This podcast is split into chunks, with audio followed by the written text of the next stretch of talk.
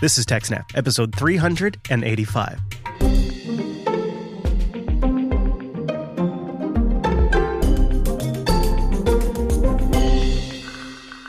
Welcome to TechSnap, Jupiter Broadcasting's weekly systems network and administration podcast. This is episode 385, and it was recorded on September 27th, 2018. My name is Chris, and joining me every single week is my co presenter, the admin, the technician, and now podcaster full time. Hello, Mr. Payne, Mr. Wes Payne. Well, hello, Chris. And, you know, it hasn't been every single week. You have been healing up.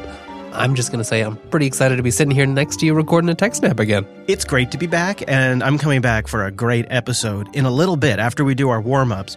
We're going to dive into Kubernetes, and don't worry, if you're completely new or if you're an advanced user, trust me, we're going to have something for you. We'll be bringing on an expert and be chatting about the top three things you need to understand about Kubernetes, and then get into some of the advanced architecture questions that have been on our minds. But before we get into that, let's do those warm up stories, including this announcement about something new being contributed to the community. It's called HASSH, and it's a new open source project from Salesforce Engineering. There's a long history of looking for signals in the IT field, right? There's all kinds of boxes you can put on your network to try to detect things that shouldn't be happening. But in all of those tools, there hasn't really been a great solution for SSH until now. HASSH is really a network fingerprinting standard invented with the detection cloud team at Salesforce. It can be used to help identify specific client and server SSH implementations. These fingerprints can be easily stored, searched, and shared in the form of a standard string of summary text. Some of the use cases you might have if you're going to use HASSH, well, it can be deployed in a highly controlled and well understood environment somewhere where you you know you have a known list of all the fingerprints that you want to allow you know what clients your employees or customers use HASSH can immediately point out when some other maybe malicious client is attempting to connect That seems obviously useful. Another example is it should be possible to detect, control, and investigate brute force or credential stuffing password attempts at a higher level of granularity. Most of the time, you mostly, these days, you just have like, what IP is it coming from? A lot of times these bots are behind a NAT or some other complicated network device. Ah, yeah, that's clearly useful in the case of a botnet attack. So think about it like this HASSH will be a feature of the specific client software implementation being used. Even if the IP is NATed, such that it's shared by many other SSH clients, you're good. Yeah, it, it really adds another piece of data you can use to try to judge if a connection is malicious. Another thing I found interesting about HASSH is there was a previous sort of known exfiltration technique using an SSH message KX init packet, Oh, which is kind of an obscure packet that happens as an SSH connection is getting set up. Mm. Because it's not yet a complete connection, there's no real logs, and a lot of current packet analyzers don't don't have any solutions for this. HASSH does.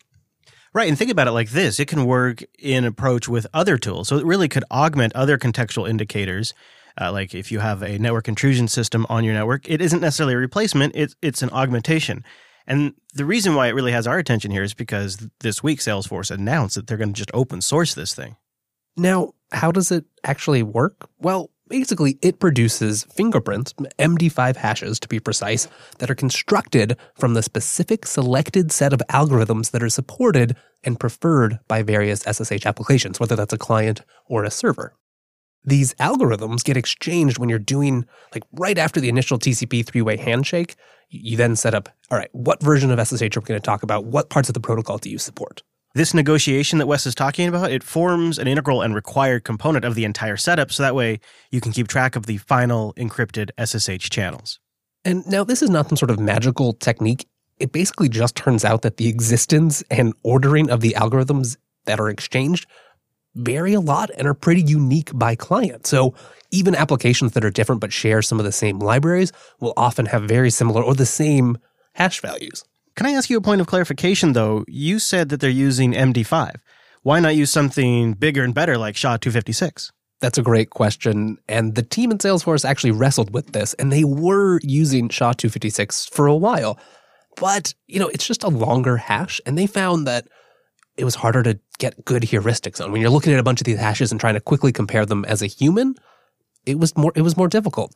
Hmm, and I suppose the point of it really isn't to secure data, it's to securely identify something. Yeah, basically they're they're hoping that the risks of any collisions aren't super relevant and are less of a concern in this space and Yeah. that it's better to have a more manageable You'd, hash size. you'd really have to be operating at a massive scale to worry about collisions, but I suppose it's possible, especially on a botnet attack. It could be possible. Go check out the show notes if you want to learn more about how you might make use of HASSH. I do want to stress it's not a silver bullet. It's really just another interesting piece of information, a good heuristic that might help you secure your servers. Some more news this week in the warm up Cloudflare is announcing an experimental deployment of a new web privacy technology that's called ESNI. All right, help me understand this, Wes, because I'm familiar with SNI, which is server name indication. What is ESNI? Well, it's encrypted SNI. Now, server name indication is used when you want to host multiple HTTPS sites on one server, right? Because you're going to need to get the certificate that matches the server that you're actually trying to talk to. SNI, you hand over a plain text name of the server you're actually trying to talk to, and then you get your content. But that can be a pretty big information leak. Yeah, this is sort of the negative side of HTTPS is this this initial request comes across in clear text. Right. Now, of course, with HTTPS, they can't see the rest of that transaction. But if you're a sneaky ISP trying to aggregate data and sell it second on a secondary market, well, I don't want that. And so what's new this week is Cloudflare has proposed a technical standard for encrypted SNI, or like Wes said, ESNI, which would hide the identities of the sites you visit. Yeah. It's also, I would like to point out here, people have mixed feelings about Cloudflare, but this is proposed as an open standard. The development's being done in the open. So it looks like a good thing. And if you think about it, well, of course, Cloudflare is going to get to see the, the decrypted SNI even with this new solution. They already had that information. So this is a this strictly decreases available information. So it's a win for privacy. Unfortunately, you're not going to be able to play with it anytime soon. If you do run a test version of the Firefox browser and connect to a Cloudflare site that's using this new technology, then you can you can play with it a little bit, but it's early days. We probably won't see this anywhere anytime soon. Now, our last warm up story isn't news yet, but it should be any day now. A new release of everyone's favorite orchestration tool, Kubernetes, which is coming out with some freshly baked goodies. The one that caught my attention is Pod Vertical Scaling. I love the name and I love the functionality. Yeah, I've also seen this referred to as right sizing because it, it's an infrastructure service that automatically sets resource requirements of pods and then dynamically adjusts those in real time based on things like historical resource utilization, the amount of resources available on that node right now, and other events that you might care about, like out of memory. And just uh, for newbies out there, just to define a pod real quick, think of pods as the smallest deployable unit of computing that could be created or managed in Kubernetes. Right. So instead of deploying a container, you deploy a pod, and that might have one container or it might have several, right? So you might have your, your web app, but then you also have an Nginx container running in that same pod being a reverse proxy for it.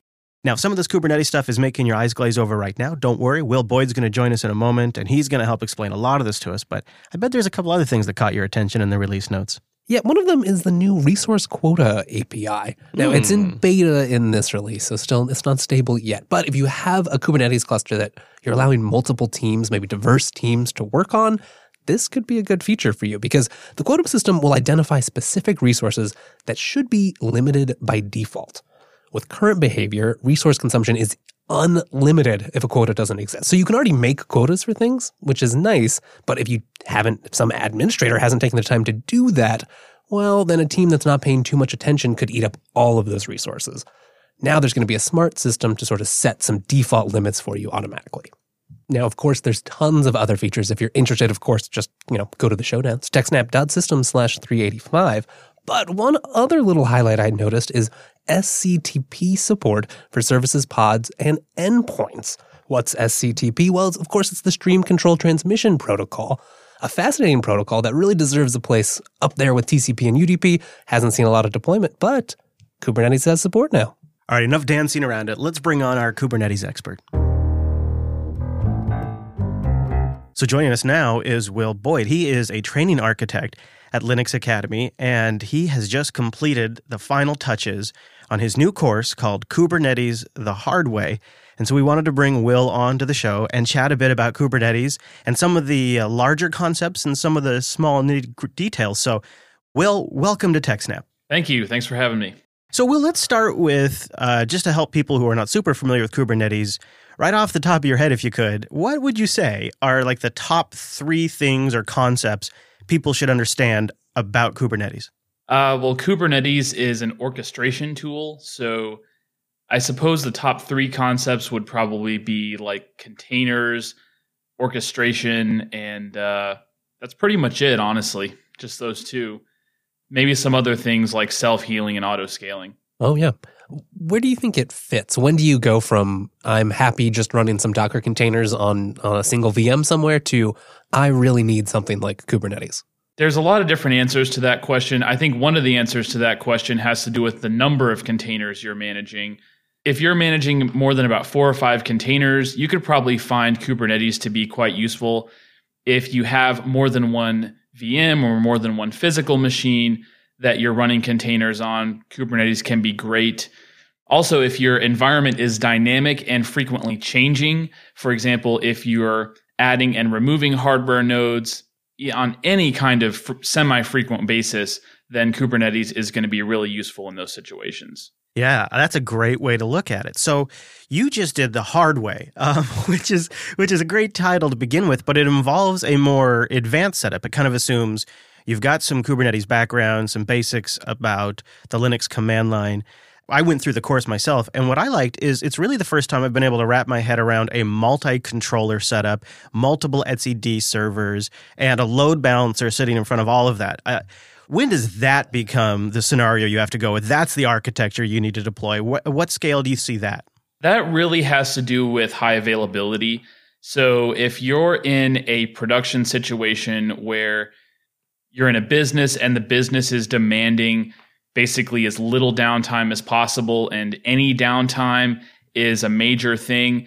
And you can't take your Kubernetes master down for an upgrade for 30 minutes in the middle of the night, and you'd much rather have that transition be completely seamless with no downtime. That's when you need to start looking at that high availability, multi instance type of architecture. Okay, yeah, that makes a lot of sense. Sort of related, what sort of workloads do you find work especially well with Kubernetes? Or maybe what workloads should you avoid right now? I would say uh, microservices, any kind of microservice architecture, I think works really well with Kubernetes. And that could also include not necessarily, you know, really deep webs of microservices, but just really small um, kind of one-off services. So if you have small little workloads and you need a lot of them, and you need to make sure that they're really highly available, and you don't want to spend a lot of time paying attention to each one and doing all that orchestration manually that's going to work really well in Kubernetes. I think really big monolithic applications probably are not going to work quite as well. Not to say that you can't use Kubernetes in that scenario, but it's going to be a little bit harder to get all the benefit out of it if you have a really big monolithic application. Now, I want to get more into the advanced stuff. That's sort of the high level conceptual things, but maybe we could segue a little bit into your background. How did you end up putting together Kubernetes courses and things like that? So I actually started my IT career uh, in QA. That was just for a little while, uh, but the majority of that career was spent being a software developer, and then I transitioned sort of into a DevOps role. And in my time as a developer, I got really excited about this concept of microservices and the concept of automated deployments and continuous delivery, all the things that, you know, kind of part and parcel of DevOps. And Kubernetes was just one of those things from the operational side that I found to be very, very useful and very, very exciting. It seemed like something that would solve a lot of the problems that I was facing in the day to day. And so that's kind of what initially got me excited about it and start to start learning it. Has, has that lived up? One thing I've seen has been that uh, in, in deployments I've seen, a big selling point of Kubernetes is that interface for developers. Like, yes, there are operational wins that you can get with Kubernetes as well, but you have a, a, a, nice story, a nice API that developers can use to get just as much control as they want, but not have to go manage actual servers anymore. Yeah, it, it's definitely hugely useful for developers. And Kubernetes is just one of those tools that has DevOps written all over it. And what I mean by that is that it really seems to be built on a philosophy that fully embraces dev and fully embraces ops. And as a result of that, I think that at the end of the day, it's something that developers can understand. It's something that they can interact with. It works in their world. They understand APIs. They understand how to work with those kind of things. And I think Kubernetes is one of those tools that just really does a good job of bridging that gap and including both of those perspectives in just from the ground up in terms of how it's architected. Yeah, you've just put into words exactly what I've been feeling for a long time. So I, I love that. Now, okay, let's talk about some of the more advanced setups. So I mentioned earlier like a multi-controller setup. Something that I didn't really understand before your course is, and I suppose this is fairly true for Kubernetes in general, but when you set up a couple of controllers, you I don't know, perhaps you could tell me, always or generally need to put a API load balancer in front of those controllers so that way you're not just hammering one of them. What is that load balancer's role and what actually makes it tick? The role of that load balancer is really just to provide high availability for the Kubernetes API. So if I have multiple control nodes and I need to take one of them offline for maintenance or upgrades, or one of them just fails, I want to be able to interact with the cluster and not necessarily have to manually switch over to a different node that happens to be available at that time. So the load balancer basically handles that by going through the load balancer. I'm balancing traffic across the nodes. That particular part of it really isn't all that important because generally it's not like you're going to be hitting your Kubernetes controllers with a whole lot of load unless you have some really sophisticated automation going on in a really big cluster. But the major component of that is just that high availability. So I'm interacting with a single point of contact for the Kubernetes node. Now, in the Kubernetes, the hard way course, we do that load balancer in a very simplistic way, which is perfectly fine for that purpose. We just set up a simple Nginx server right. that balances traffic across all the Kubernetes nodes. In a cloud environment, of course, you can do all kinds of different things with your built in cloud load balancers. You can use HA proxy. Really, you can use anything that's capable of balancing traffic to a variety of nodes on a particular endpoint. Isn't that, in a way, sort of the best part and for me the most confusing part about kubernetes is you can interchange some of these parts so in a setup you could be using containerd or you could be using docker or LXD. Like it's interchangeable. A load balancer could be HA proxy or it can be Nginx. It seems like both a great thing and a way to just introduce a ton of complexity. What are your thoughts? Yeah, that's absolutely true. And if you want to see, in my opinion, what is the absolute case in point for that, just look up how you implement networking in Kubernetes.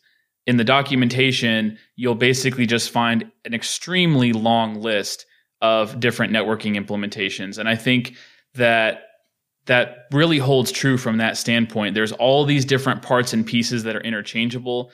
And that's definitely great. It means that anyone can adapt Kubernetes for their environment. Um, they can build the plugins and they can build the implementations of some of these components that will allow you to make it very, very flexible.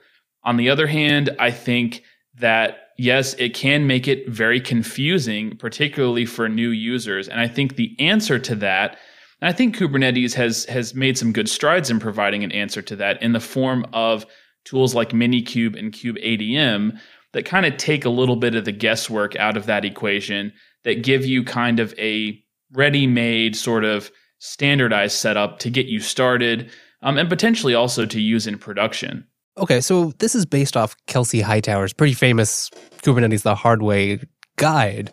When you're when you've been going through this, what was actually the hardest part?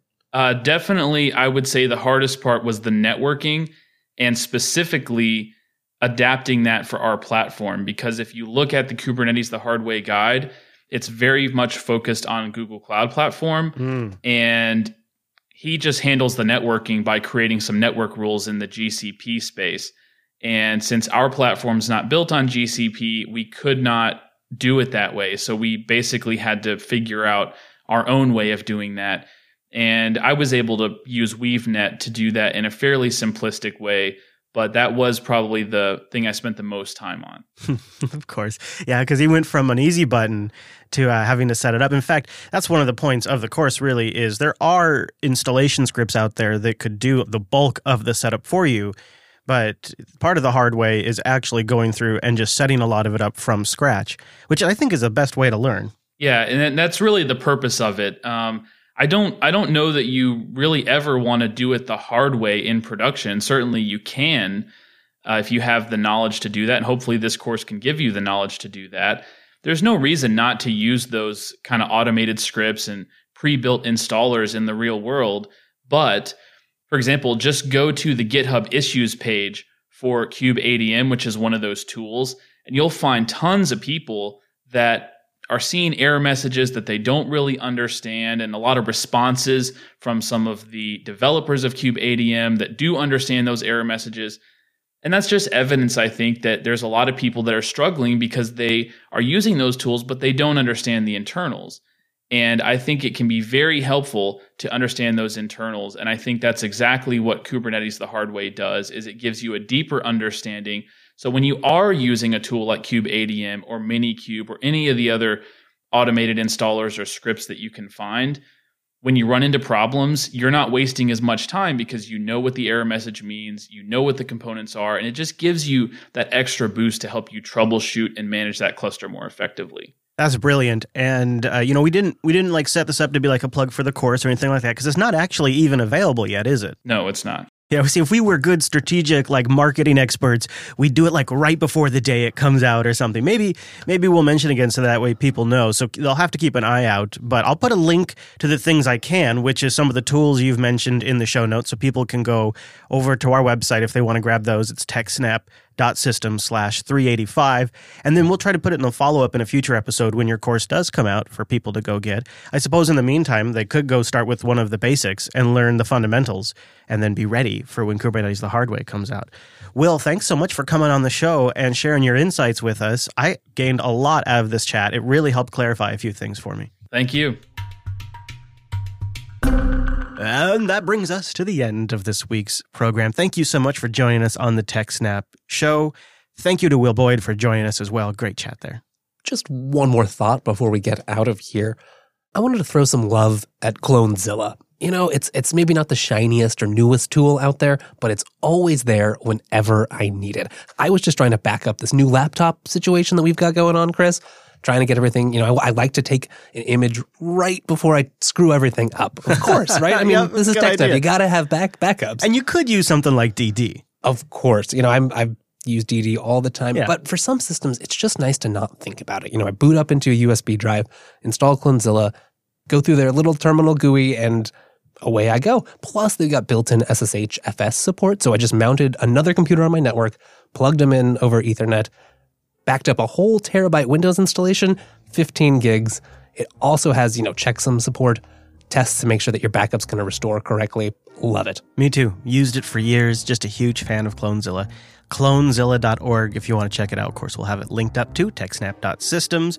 We'd love to get your emails, questions, war stories, thoughts about server orchestration, and all of it. techsnap.systems slash contact. Thank you for joining us for today's TechSnap program. We'll see you next week.